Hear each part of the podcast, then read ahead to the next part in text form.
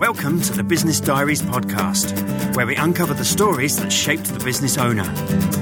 Brought to you by Lisa Settle and Islay O'Hara.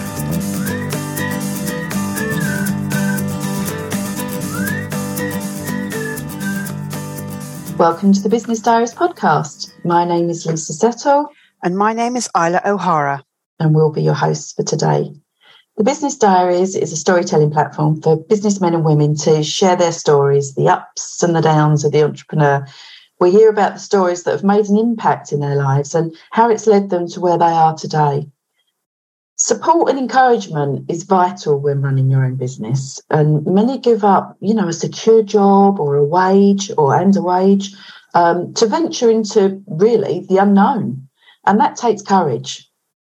Our guest today had an entrepreneurial spirit lurking at a very early age, and reassurance from her family gave her the push she needed to get going. And she's not looked back since. Islay, who's in the guest seat? Thank you, Lisa. It gives me great pleasure today to announce that our storyteller is Jemma Fairclough Haynes.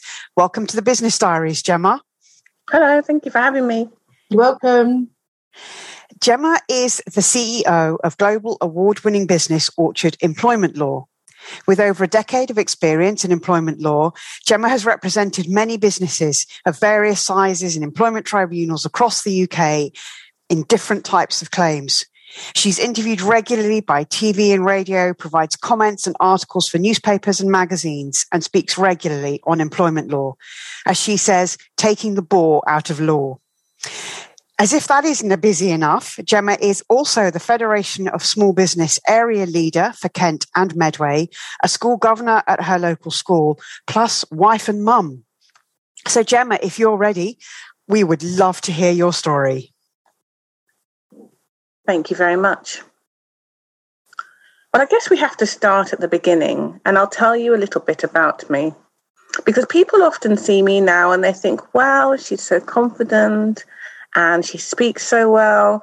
And I was quietly confident when I was younger, but only quietly. So picture this. I grew up in the Midlands town. It was, a town then, it's now a city of Wolverhampton, because that's how we say it. You can't say Wolverhampton. And I went to a school which is an old, old building. And I was tiny, really skinny, and quite reserved, really. I say reserved, but confidently reserved. I had some qualities that at the time I hadn't realized would serve me later on in life. One was the ability to talk. So I wasn't rowdy, but all of my school reports said, Jemma's wonderful, but doesn't matter where we put her in the classroom, she's always going to find someone to talk to. And I wasn't one to talk rubbish either. I had a power, which I didn't realize at the time, to negotiate and to influence and the art of persuasion. Well, think about it. It was the early 90s. Television ended at 3.30 or 4 o'clock, I think, once the BBCs had finished. Weekend mornings, you'd have your CBBC um, children's television. We didn't have mobile phones. We didn't have iPads. We didn't have Netflix and live streams. So you could get quite bored. I wasn't going to stay bored, was I? so I remember going to school one day and thinking, you know what I should do? I should organize a party, an exercise party, which is a really strange thing to do considering even now I'm not that fond of exercise. I'll do it, but it's not the greatest thing for me. And so I gathered my friends together and I said, Guess what? My mum said I can have a party. And they said, When? And I said, Well, on such and such a Saturday. And they said, Oh, great. Well, we'll need an invitation because there's no way our parents will let us come to this party without an invitation. I didn't really think much of it. I don't know why. Maybe I didn't think my friends had really believed me. But when I went back to school the next day, my friend approached me and said, So, where's the invitation? I said, Don't worry, I'm on it. Later that evening, I remember being in my bedroom because although we didn't have iPads, I did have lots of colourful pens. And on some bits of paper, I used my bestest handwriting to invite them to my party. I had it all figured out. I wrote the address, I wrote the activities that we'd be doing. There was even a little RSVP slip at the bottom of this invitation. And so the next day, going into school, I handed out my invitations. There was no phone number. I can't remember why, but I'm imagining that we didn't even have a house phone at that time. Everything was fine at school for the next few days. Nobody handed back an RSVP slip, so there were no worries there, were there? And I continued to enjoy skipping in the playground and being picked up as I usually would. And then that Saturday arose. I went home, I was at home, and we were just doing our normal things, really watching television, eating dinner, and I hadn't even given a thought to this party until the doorbell rang and someone turned up. Someone answered the door. My mum answered the door. And at the door was my friend's dad and my friend. Oh my goodness, can you imagine? I absolutely froze. I sat there and I froze. I thought, well, what, what are they doing here? Because it wasn't as though they would usually visit. And they said, Oh, we've come to Jemma's party. And my mum answered, Party? No, you've got it all wrong. There's no party. So the person went away. A few minutes later, the doorbell rang again. and someone else had arrived with their parent and said, We're here for Jemma's party. And my mum said, Oh, this is strange. What party? I mean, her birthday's not till October, and this was definitely in the summer. And they said, Well, we've got this invitation. And they'd taken out this bit of paper, which I had carefully scribed on my mum looked at it and giggled. She said, Oh, the party. Hmm. my mum was a good sport and she invited this person in. And I thought, Oh my goodness, what am I going to do? It's only one person. Maybe I'll get away with it. Before I knew it, we had five people in the house. No party food because there was no plan for a party. No party games, although we had some exercises which I had found um, and had put on the invitation as part of what we were going to do. And we had a really good time. It was good that mum was supportive, but I couldn't help but wonder why on earth these adults would look at this child's handwriting and bring their children to a party which they hadn't checked out. I guess you could say I had the art of persuasion even then. So that was the beginning, really. Some years later, I used to go and visit my godmother, Auntie Sharon. I'm very, very fond of Auntie Sharon. When I was much younger, she didn't have any children, so she really treated me like a little doll. And she started doing hairdressing in her house. Upstairs, there was one room carved out purely for hairdressing, doing afro hair. I, even now, I can smell the perms I remember her saying to me, Jemma, you've got to do something like this. I'm going to show you how much fun this can be. We'll do some work, and then after we've done work, we'll have we'll have fun. We'll go and have fish and chips. And I really enjoyed going to Auntie Sharon's. I was spoiled.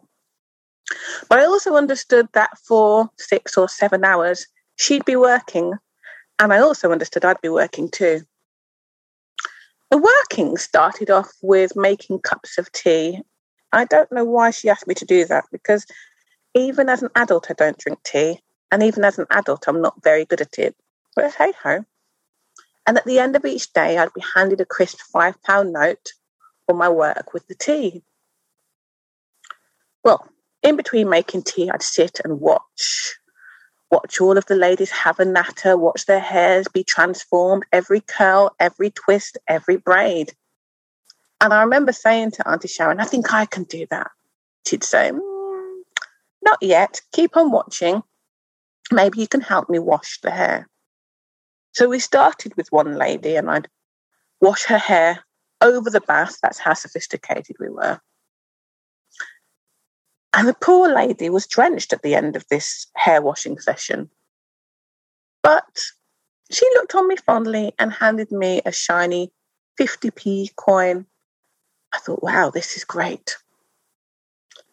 So the next time I went to Auntie Sharon's, I said, Will I be washing hair? And she said, Yes. Well, it wasn't quite primary school then. I probably, well, it was late primary school, not infant school. So we had more phones available. And I'd hear my Auntie Sharon on the phone to her customers in the morning saying, Jemma's here. So don't forget to bring a spare top.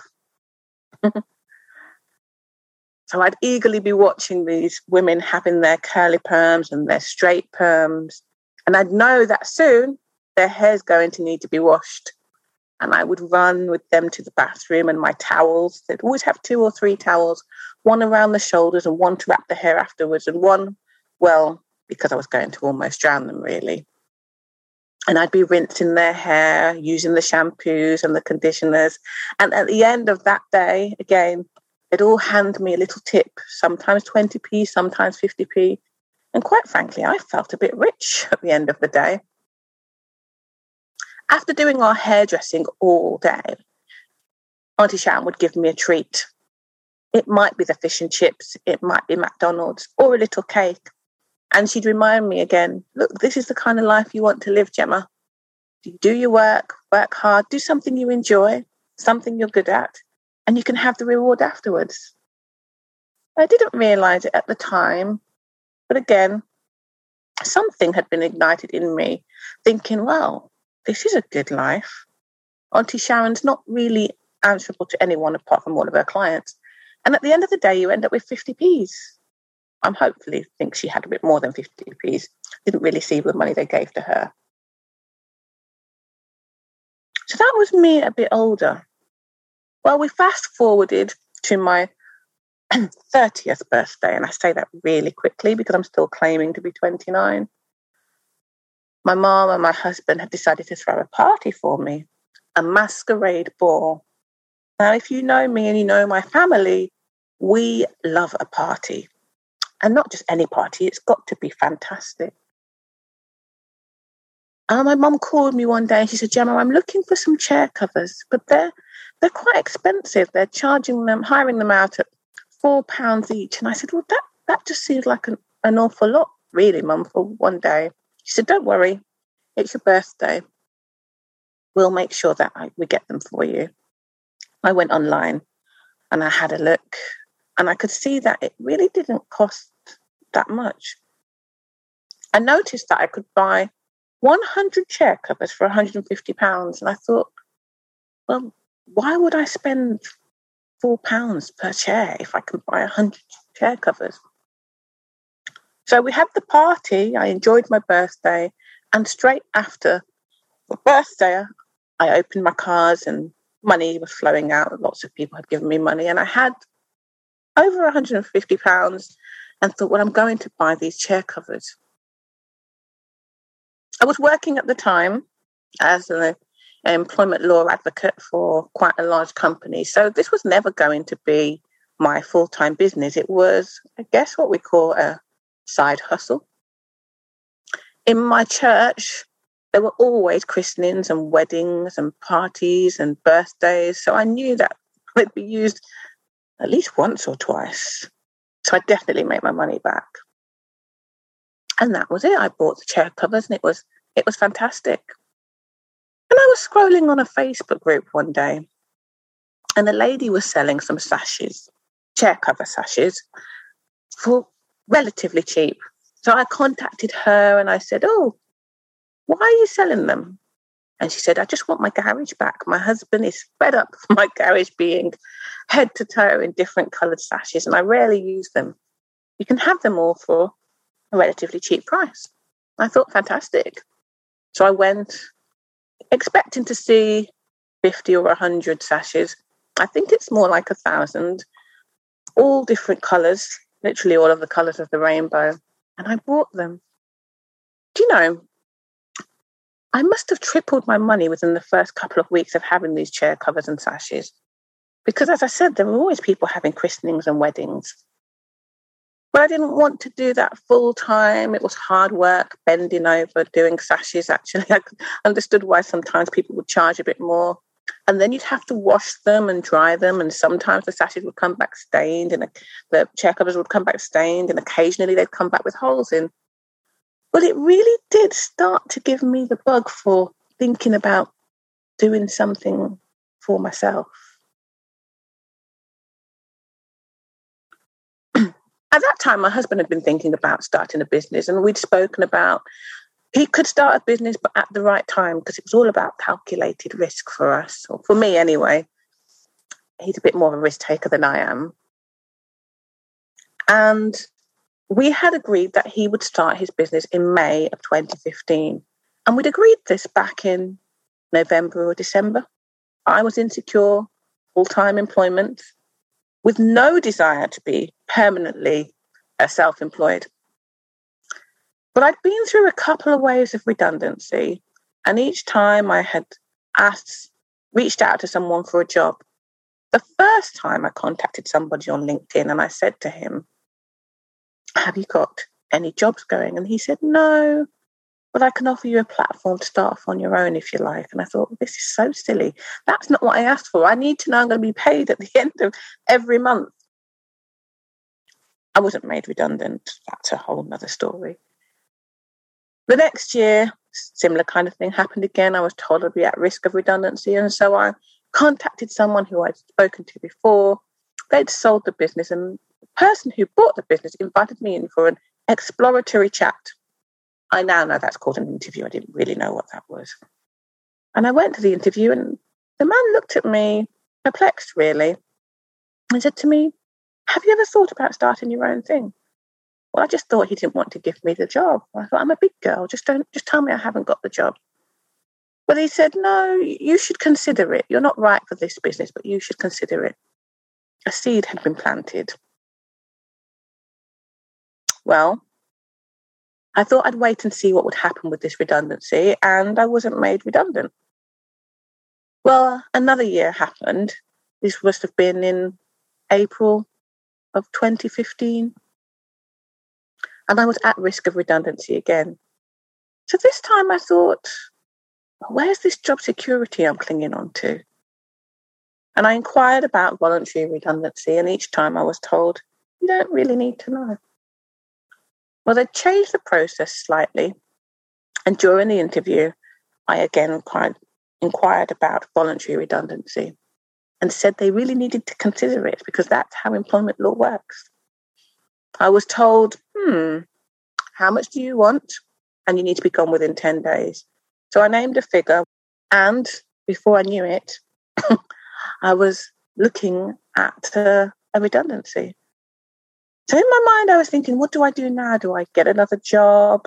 Or should I consider all of these things that these potential employers had said to me in the past about starting my own thing? And I contacted my uncle who had a successful business running care home and looked after children homes for years and years. And I don't know why I did that because we didn't speak all the time.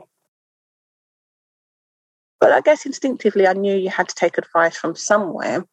So I just rang him and I said, you know, Uncle, I'm thinking about I'm thinking about doing this thing. I'm thinking about going self-employed. And he says, Well, how old are you? And I said, 30. And he said, If not now, then when? Why not?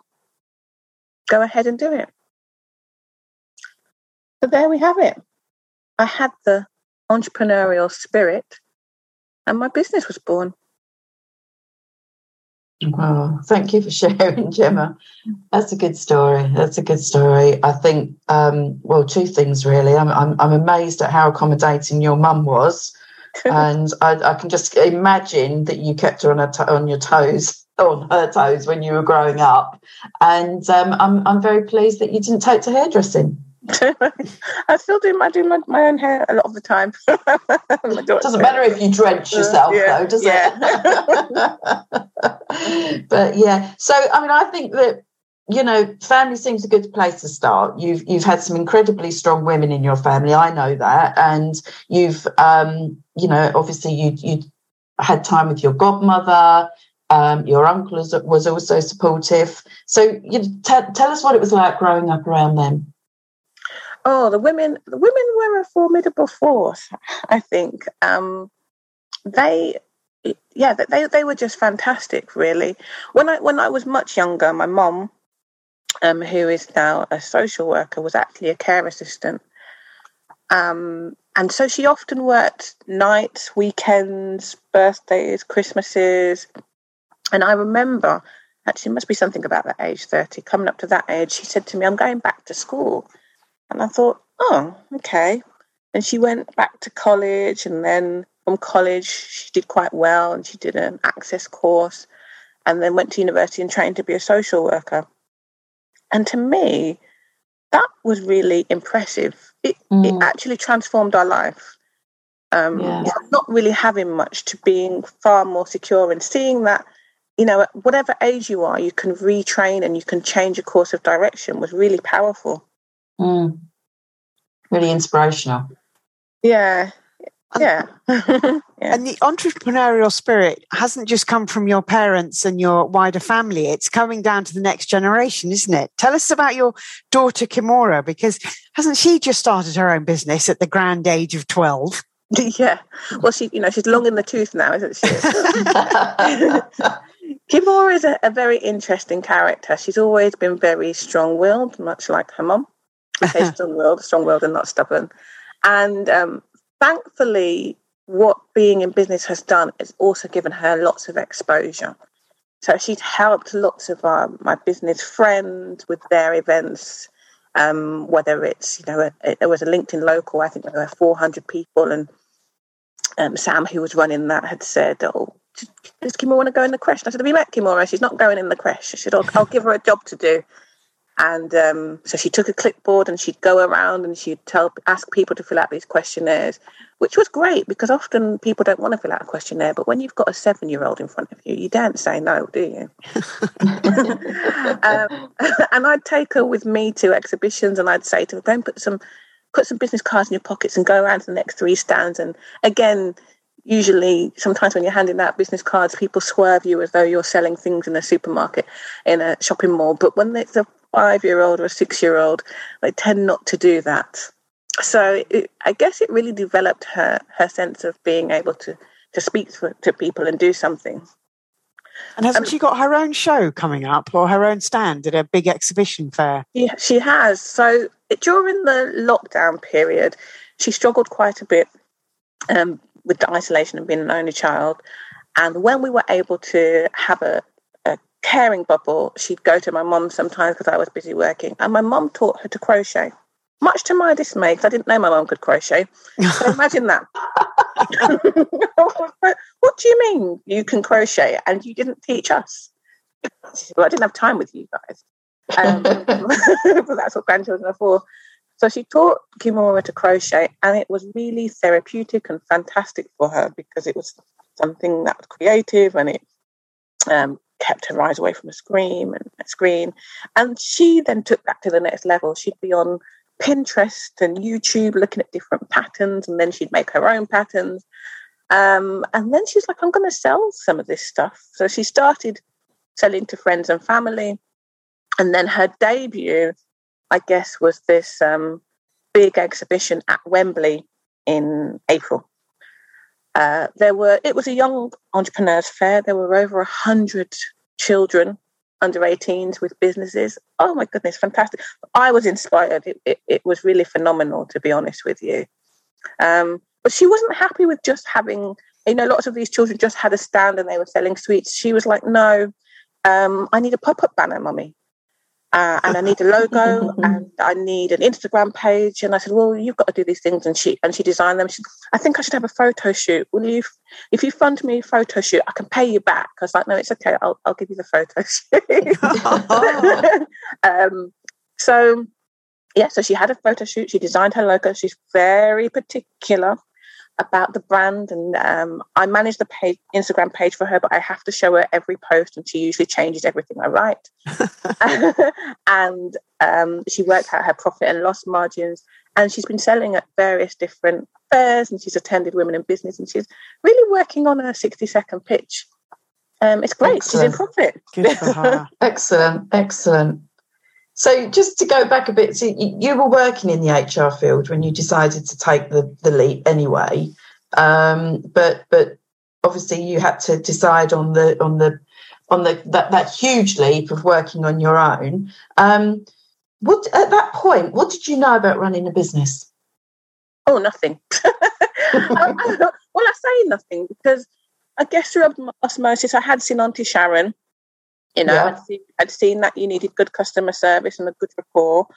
Um, that's what she that's what she had. Um, people who kept coming back.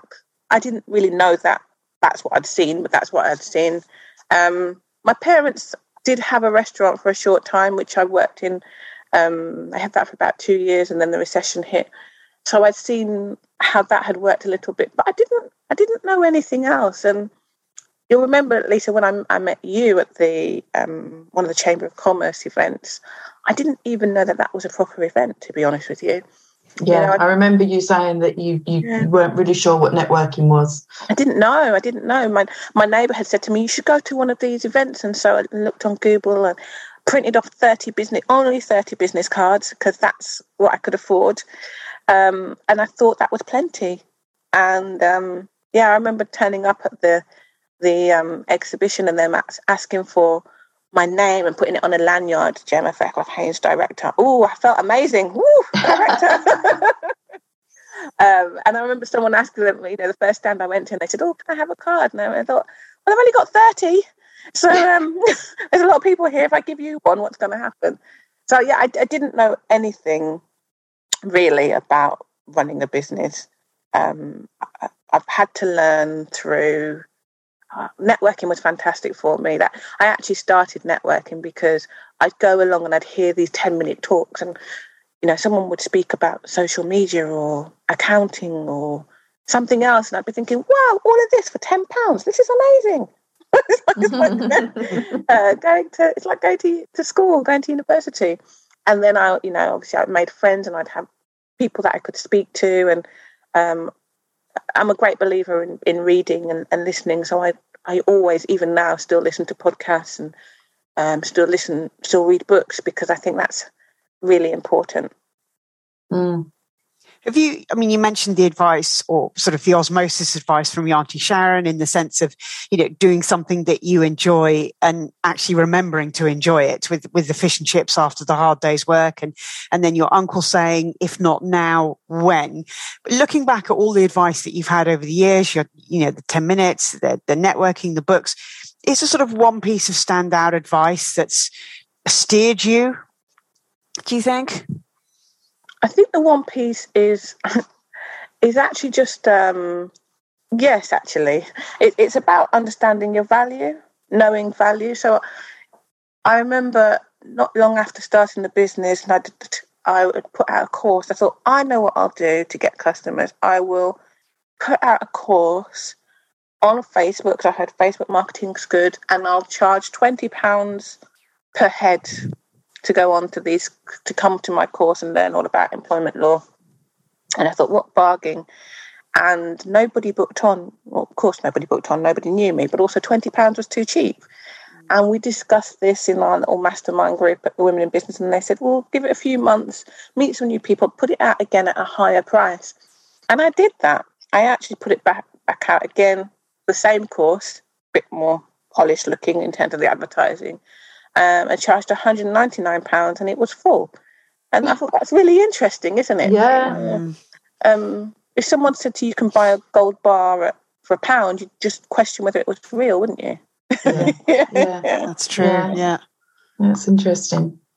So, I mean, either and both, I both know that the uh, challenges are, are plenty when it comes to running a business, and you you really have to keep yourself focused, don't you? So, what's kept you motivated and, and, and where do you get inspiration from? Um, what kept me motivated? I really enjoy what I do. Um, with everything, you have good days and bad days, but ultimately, I have way more good days than than bad. And in the beginning, it was just exciting to see that somebody trusted in me. I, it actually took me six months to get my first client. I'm not counting my uncle, who was my first client, but my first actual client. Client, it took me six months. Um, and I was at a networking group and a lady pulled me aside. I was like, "Can I speak to you?" And I thought, "Oh, what have I said? What have I done?" in private. um, she said, "What this claim? Could you help me with it?" I was like, "Yes, absolutely, uh... yes, yeah." yeah.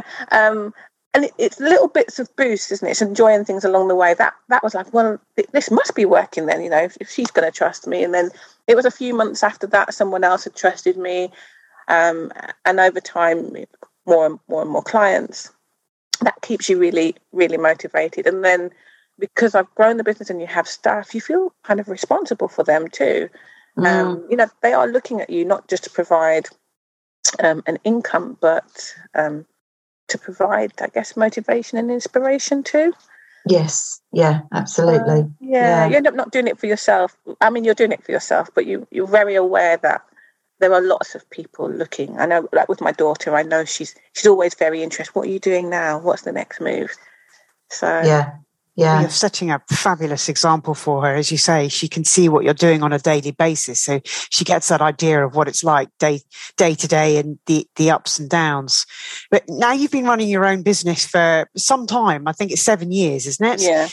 And, and you've been going through sort of growing pains. Well, not growing pains because you've grown very successfully, but there are, pains growing, that come with growing, growing. pains. We've all read those. um, so somebody, uh, you know, somebody starting out, particularly when they've got to that stage of they need to grow their business, they they've got to be more than their more than one person. What what would your advice be? Yeah, uh, you like you actually have to do it. So lots of people think, well, I just want to stay one person and I guess if that's your desire, it's fine. But then, as someone said to me, what happens if you're you're poorly or if you're out of work for a period of time and you're you are the business? Then then what? Um, for me, I've been getting busier and busier, much like now, and I just kept thinking this. Oh, this is a blip. You know, this is a this is a fluke. It's not going to continue. But I was I was so busy. I had no time for the family and I had to keep going back to my why. One of my whys was being able to have time with the family. Mm. And I'd done completely the opposite. So I remember one summer, um, well, this the summer that I was extraordinarily busy. My husband had gone back to work by then, and I said to him, "You need to take two weeks off. The first week, um, you're going to spend looking after our daughter, and the second week we'll just go away. We'll book somewhere because we can afford it now." um, and I, they kept coming saying to me, "Have you booked anything?" I was like, "I haven't had the time." So in the end, I booked for us to just have three days at Chessington. I say just because that's good fun. It's not just justice; it's good fun. And I took my goddaughter with me, so doing the same thing. See what happens there. I did it. I did my mother. Um, and also having two children is easier than one. They keep each other entertained. Um, but I didn't spend any time with them. I was literally in the hotel room you know, I didn't go on any rides. I, would run back and uh, taking calls. Sorry, sorry, you can hear screaming in the background. I'm just at Chessington. I literally didn't have any time. And my husband said to me, Jemma, this has got to stop. You need to take someone on. And I was mm. scared because you will be scared if you, if you yeah. are thinking about that growing. And I was like, but but what if it doesn't last? You know, what if what if this is just a blip? And he said, come on, you, you've got to take somebody on.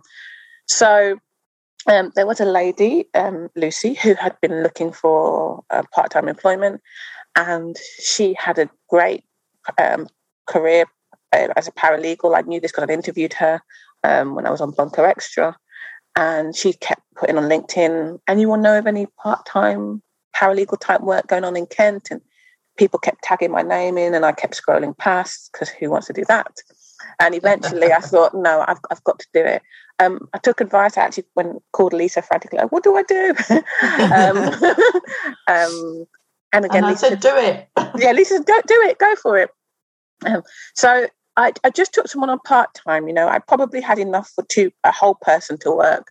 Well, I just took someone on for 16 hours. Um, and, and that really worked for me. It gave me a bit of ease it gives you an opportunity to look at the business differently. And it really, you've got no choice but to have systems and processes when it's not just you. And that mm. really is essential for your business. When it's just you, you can keep everything in your head. But when you've got someone else working with you, it really makes you fine tune things and, and do better. And they always say, don't they, two heads are better than one. So, um, so my advice is do it. Don't take off more than you don't bite more than you can chew. So even if it's part time, um, absolutely go for it. Oh, that's good advice. Thank mm. you for sharing that. Mm, is.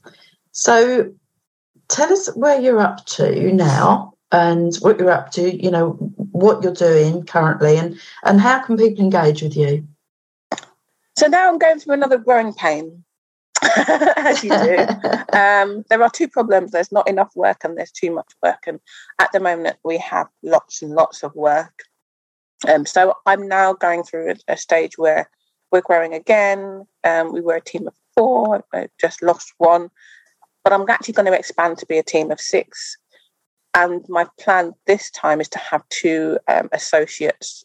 So I'll have my core employed team and then I'll have some associates to do that overflow of work.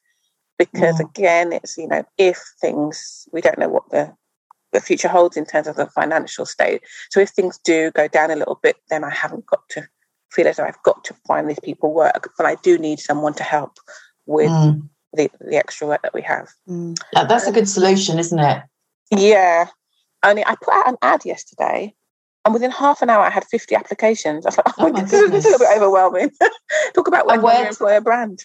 Uh, yeah, uh, where was where was the ad? Where did you place that in a for in a recruitment or on LinkedIn? No, in or? a Facebook group. So what I'm looking for, we do both HR and employment law. So we do the litigation. I do the litigation side, and um, my colleague Natalie does the HR side. She she's more overrun than I am, and I joined this HR freelancers group on Facebook a couple of years ago. I just kind of keep an eye on it.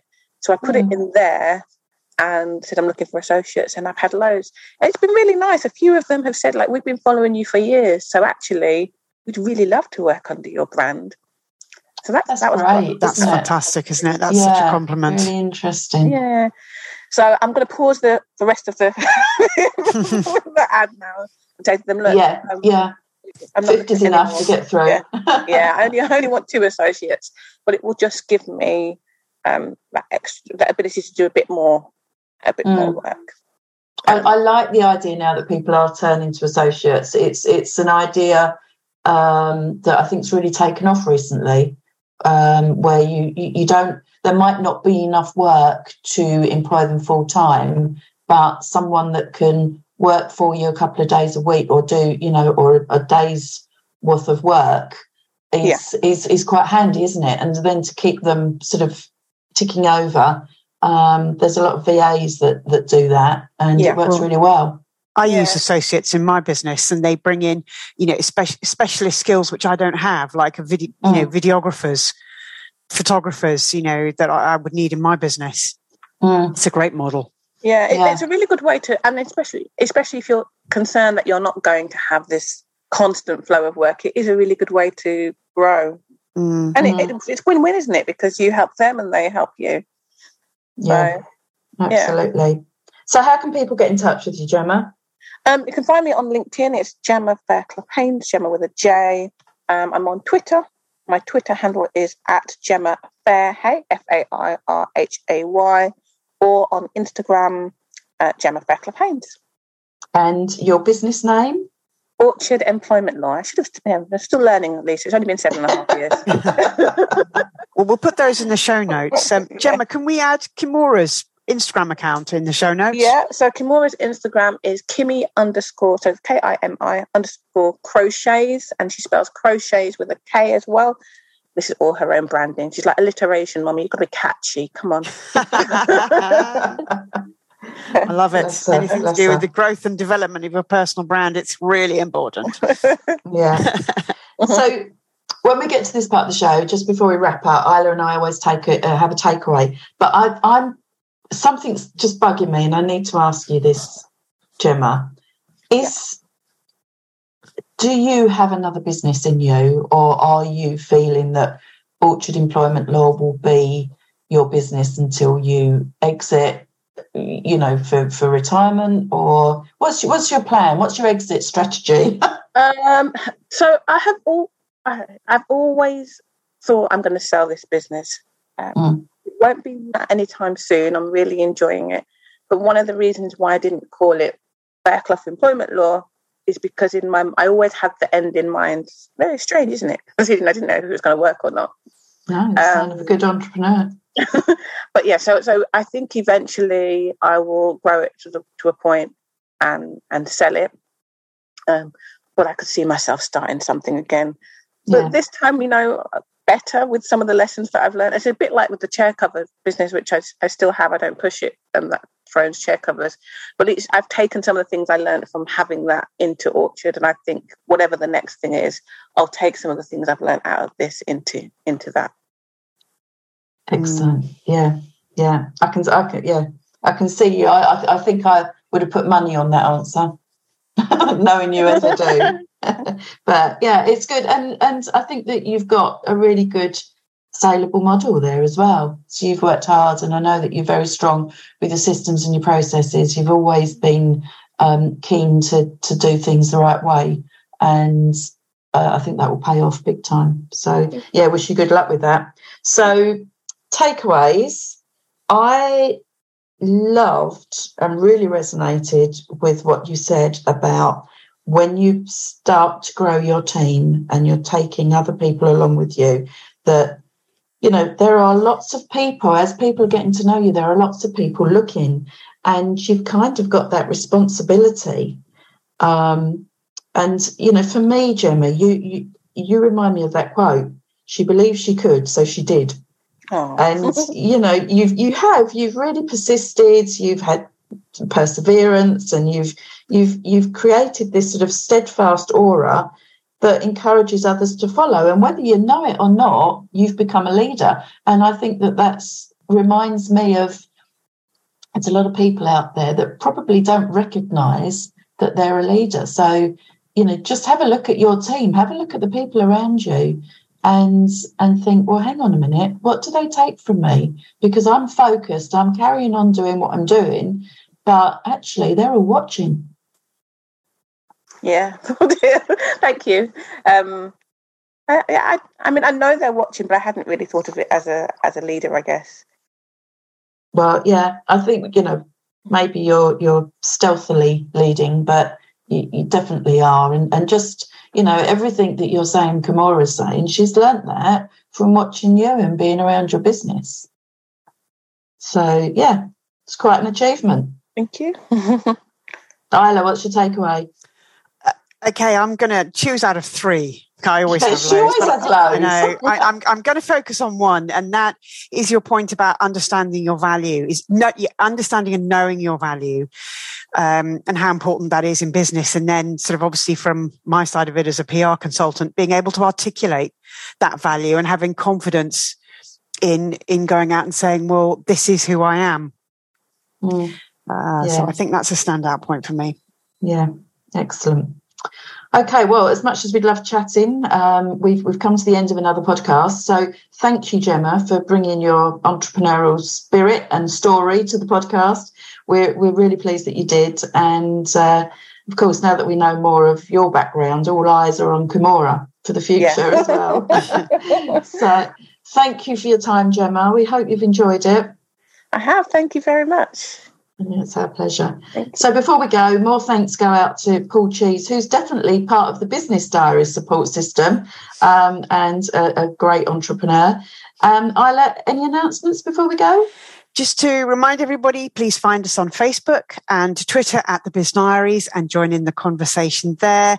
And also to say that our episode next month will be the final episode of 2022. I can't, I can't believe oh, it. How did that happen? Um, I know exactly. And you and I, Lisa, will be joined once again by the fabulous Chris Pollard as we were at the end of last year, because we're going to review again all of the incredible stories and journeys that our storytellers have shared with us during 2022. So I can't wait to do that yeah, episode look, and to share that with you all. Brilliant. Great. So finally, thanks go to you, the listener, for tuning in. We really hope you've enjoyed today's story and the discussion and that you'll take away some of Jemma's fabulous tips. So we'll join you for the next one. Bye for now. Bye-bye. Bye. We hope you have enjoyed listening to this edition of the Business Diaries. We would love to hear your feedback. Please find us on Twitter and Facebook at The Biz Diaries.